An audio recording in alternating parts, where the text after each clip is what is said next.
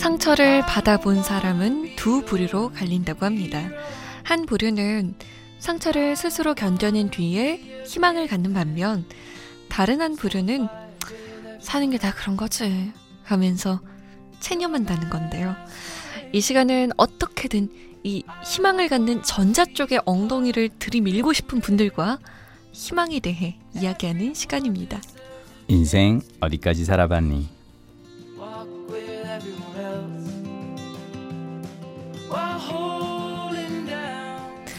이분은 상처를 견뎌내는 걸 넘어서서 상처를 씹고 뜯고 맛보고 즐기고 시원하게 소화시킬 것 같은 그런 분입니다. MBC 김민식 PD 모셨어요. 안녕하세요. 안녕하세요.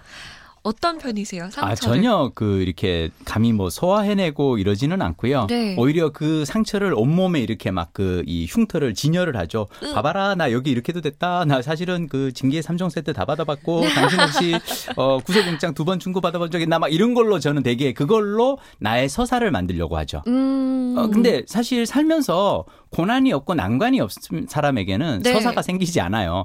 그 난관을 어떻게 극복하느냐를 나름 또 이렇게 이야기로 그쵸. 만들 수 있거든요. 근데 이야기로 만드는 과정에서 또다시 상처를 받진 않나요?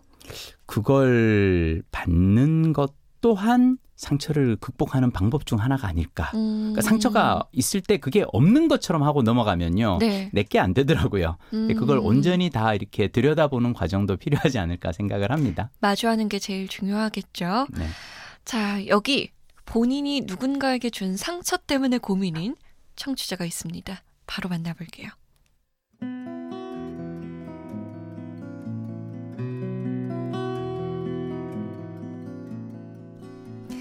스물다섯 여대생입니다. 저에게는 아주 안 좋은 습관 하나가 있어요. 바로 잠수 타는 습관입니다.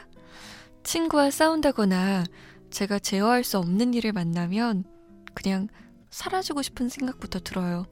연락을 다 끊어버리고 집안에 콕 들어박혀 있으면 그 시간만큼은 마음이 편안해지는 걸 느끼거든요.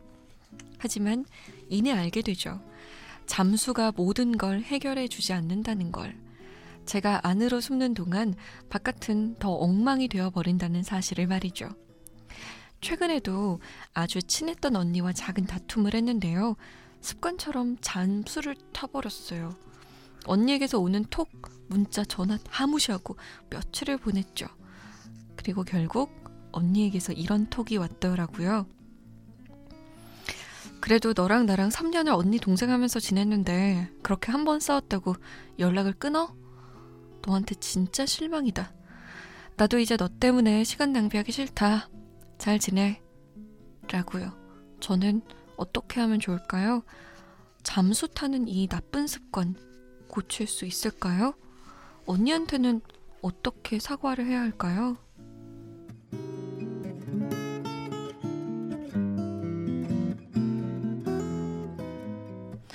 잠수 타는 습관 때문에 고민인 청취자분의 사연이었습니다. 김민식 PD도 누군가의 잠수 때문에 화난 적 있으세요? 전 제가 주로 잠수 타는 편이라서 진짜요? 어, 사람들이 저를 오해하시는 것 중 하나가 네. 제가 되게 이렇게 그 대인 친화적이고 사회적인 어떤 성격일 거라고 생각하시는 분들이 많은데 아니에요. 음. 저는 제가 사람들을 만나서 되게 즐겁게 이해하고, 이해하고 막 이러는 이유는 뭐냐면 나 혼자 있는 시간을 너무 즐기기 때문에 나 혼자 있는 동안 에너지를 쌓아서 그 쌓인 에너지를 가지고 내가 좋아하는 사람들만 만나요. 음. 제가 요즘 사실 이제 드라마 연주를 준비하면서 네. 모르는 번호들이 계속 뜹니다 휴대폰에 그쵸. 그러면서 뭐 어떤 매니지먼트사라든지 네. 이런 분들이 연락이 올 때마다 저는 그냥 정말 죄송하지만 씹어요. 왜냐? 나는 인생의 행복은 어디서 오느냐면요. 음.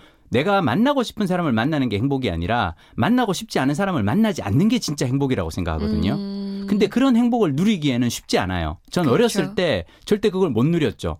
어, 특히나 영업사원으로 사는 동안은 네. 오지 말라고 하는 사람들을 찾아다니면서 물건을 팔아다녀야 했거든요. 맞아요. 그때 느꼈던 것 중 하나는 난 나이가 50이 되면 언젠가 내가 인생을 정말 잘 살아서 음. 내 마음대로 할 수 있는 일들이 생기면 그 다음에는 어 나는 내가 잠수를 누릴 수 있는 권리를 찾겠다. 선택적으로. 선택적으로 음. 그렇지 않나요? 그리고 저는 전화를 막 이렇게 모르는 전화 근데 이게 그 팀 페리스라고 하는 어떤 작가가 네. 어, 4시간만 일한다. 나는 4시간만 일한다라는 책을 썼는데 그 책에서 인생의 행복을 찾는 첫 번째 그 비결 중 하나는 모르는 번호는 받지 않는다예요. 어. 나 그거 너무 와닿더라고요. 왜냐하면 모르는 번호로 계속 전화하는 사람은 사실은 전화를 안 받으면 문자를 남기면 되거든요. 맞아요. 근데 아쉬운 소리를 할 사람들은 문자를 안 남겨요. 아. 문자로 저 실은 이런 이런 것 때문에 전화 드렸습니다 하면 당연히 연락을 안 할 거니까 그러니까 일단 전화를 받으면 그다음 말로 해야지 설득해야지라고 음. 생각하고 계속 전화를 하는 거거든요. 네. 자 저는 제가 드리고 싶은 얘기 뭐냐면 네. 잠수 탈 수 있어요. 힘들어서 그런 거예요. 그건 내가 어떻게 감당이 안 되는. 그러니까 맞아요. 아르마딜로 같은 사람도 있는 거거든요. 고슴도치처럼 그냥 달려가는 사람도 있지만 그냥 네. 갑옷을 똘똘 말고 그 안에서 조용히 이 상처를 견뎌내야 하는 사람도 있는 거고요. 네. 어쩌면 지금 글을 주신 분이 전 그런 사람이라고 음. 생각해요. 자, 중요한 건 내가 이런 사람이다. 그리고 어, 이런 나 때문에 상처받을 수도 있지만 근데 어쩔 수 없다. 나는 이렇다. 음. 라는 걸 나는 조금 받아들이고요. 네. 그리고 지금 이제 그 언니와의 관계 때문에 그런 건데 맞아요. 저는 이분이 사과를 이미 하신 거라고 생각해요. 어, 어디서요? 어떻게 하면 이 나쁜 습관을 고칠 수 있을까요? 아. 언니한테는 어떻게 사과를 해야 할까요? 네. 이분은 지금 사과를 하고 싶은 마음은 있는데 어떻게 사과를 해야 잘 사과할 수 있을까를 고민하시는 분인 그렇죠. 거거든요. 편하게 사과를 하시면 돼요. 음. 아, 나 실은 그때 너무 힘들어서 이러이러 했는데 네. 자, 사과를 하고 사과를 하는 사람의 자세가 있습니다. 상대가 사과를 안 받아들일 수 있다는 것도 인정해야 돼요. 음. 나 사과했는데 너 왜 안 받아? 라고 하면은 그거는 사과가 아니에요. 그렇죠. 자, 사과를 안 받을 수도 있지만 네. 일단 나는 사과를 하겠다. 하셨으면 좋겠어요. 음. 자, 근데 나는 이분께 내가 얘기하는 건 뭐냐면 네. 이 나쁜 습관을 고칠 수 있을까요? 어, 저는 고치 기가 쉽지 않다는 얘기를 드리는 거예요. 어. 그러니까 성향이다. 성향이다. 네. 힘든 일 있을 때마다 잠수 타는 거는 성향일 수 있고 그걸 너무 고치려고 하지 말고 다만 그것 때문에 뭔가 다시 문제가 생기면 그때 가서 다시 사과를 하고 본인이 음. 내가 원래 조금 이런 점이 있어요. 음. 이해해 주세요라고 말하면 어떨까 음. 싶은데 솜디는 어떻게 생각해요? 저도 비슷하게도 생각하고요. 네. 저는 또 어떻게 보면 어, 이 성향을 이해하지 못하는 건 아니에요. 음. 저도 이런 성향이 조금은 있거든요. 음. 근데 어떻게 보면 덜 절실한 것이 아닌가라는 생각도 들어요. 음. 사람과의 관계에 있어서. 아. 그러니까 아까 김민식 PD가 음. 모르는 번호는 받지 않는다. 음. 나는 잠수 탈 권리를 누린다. 음. 그거는 관계가 맺어지지 않았을 경우. 음, 음, 음, 인 거잖아요. 음. 근데 아, 이건 3년간 언니 동생 하던 사이에 그렇지. 갑자기 연락을 탁 끊어버리는 건 음. 나는 너의 너가 나에게 계속 전화하고 톡하고 막 이런 간절함이라든지 음. 이런 걸 난 무시해도 괜찮다라는 어. 걸로 상대가 받아들일 수 있거든요. 음, 음. 나는 그냥 내가 너무 힘들어서 음, 음, 그러고 음. 있는 건데 그렇기 때문에 며칠은 조금 너무하다. 음. 그 고치기 어려울 테지만 이 음. 성향 자체가 음.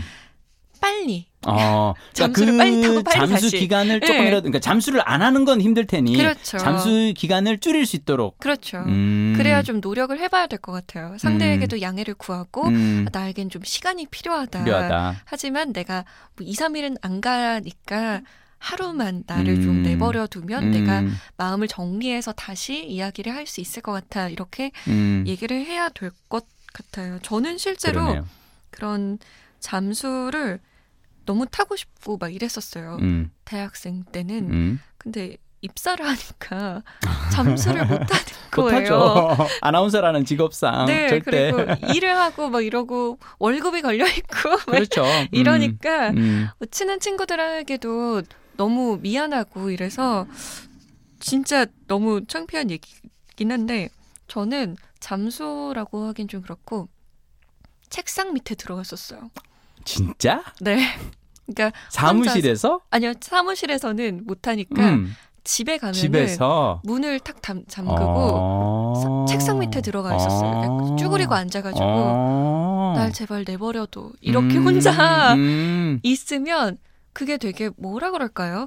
이게 음 정신적으로 단절이 아니라 음. 실제적으로 제가 단절시킨 거잖아요. 음, 음, 책상 음. 밑에 들어가서 나만의 의자로 딱. 예, 다, 음. 닫아버리는 게 괜찮은데? 뭔가 이렇게 물리적으로도 단절을 시킨. 거니까 어. 이 잠수 타는 기간을 좀 줄여주더라고요. 음, 음, 저는 음. 약간 그 누에 고치 안에 이렇게 들어가서 이렇게 약간 좀 있는 그런 느낌? 네 그래서 음. 오히려 그냥 뭐 TV를 본다든지 아니면 뭐 책을 읽으면서 잠수를 타면 진짜 나만의 상처를 들여다보는 시간은 적어요. 음. 그냥 뭔가 시간을 보내는 거지. 음. 그래서 저는 단축시키려고 그렇게 행동을 했었거든요. 음. 그러니까 아마 방법은 있을 거예요.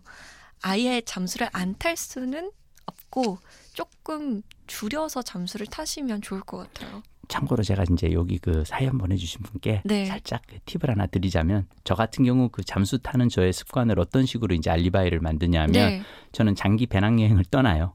그리고 실제로 갔다 와서 그 장기 배낭 여행기를 블로그에 올려요. 그러면 아. 사람들이 보고 아 그때 한 달간 연락이 안 됐던 게 이 인간 그리고 난 사람들한테 얘기를 해요. 음. 나는 여행을 갈 때는 절대 로밍을 하지 않아요. 음. 그게 나의 그이 왜냐하면 휴가인데 그쵸. 내가 휴가 가서 핸드폰 다 네. 받고 매일 볼 거면 휴가를 왜 내? 그래서 그걸 아예 얘기를 하고 가거든요. 다만 이제 이런 정도까지 만들어내는 것 또한 인생에서 그 목표를 삼고 노력을 해야 되는 일이에요. 그러니까. 잠수는 아무나 탈 수 있는 건 아니고요. 그걸 타기 위해서 그 자리까지 가기 위해서도 노력은 필요해요. 맞아요. 꾸준히 노력하고 음, 알리고 알리고 그리고 사과는 빠르게 해야 하고. 된다. 자, 잠못 드는 이유 홈페이지 들어오시면 인생 어디까지 살아봤니? 게시판 마련돼 있습니다. 익명으로 사연 남기실 수 있으니까요. 마음속에 있는 고민들 털어놔 주세요. 저랑 김민식 PD가 열심히 읽고 함께 고민해 볼게요. 다음 시간 만나요. 다음 시간에 뵐게요.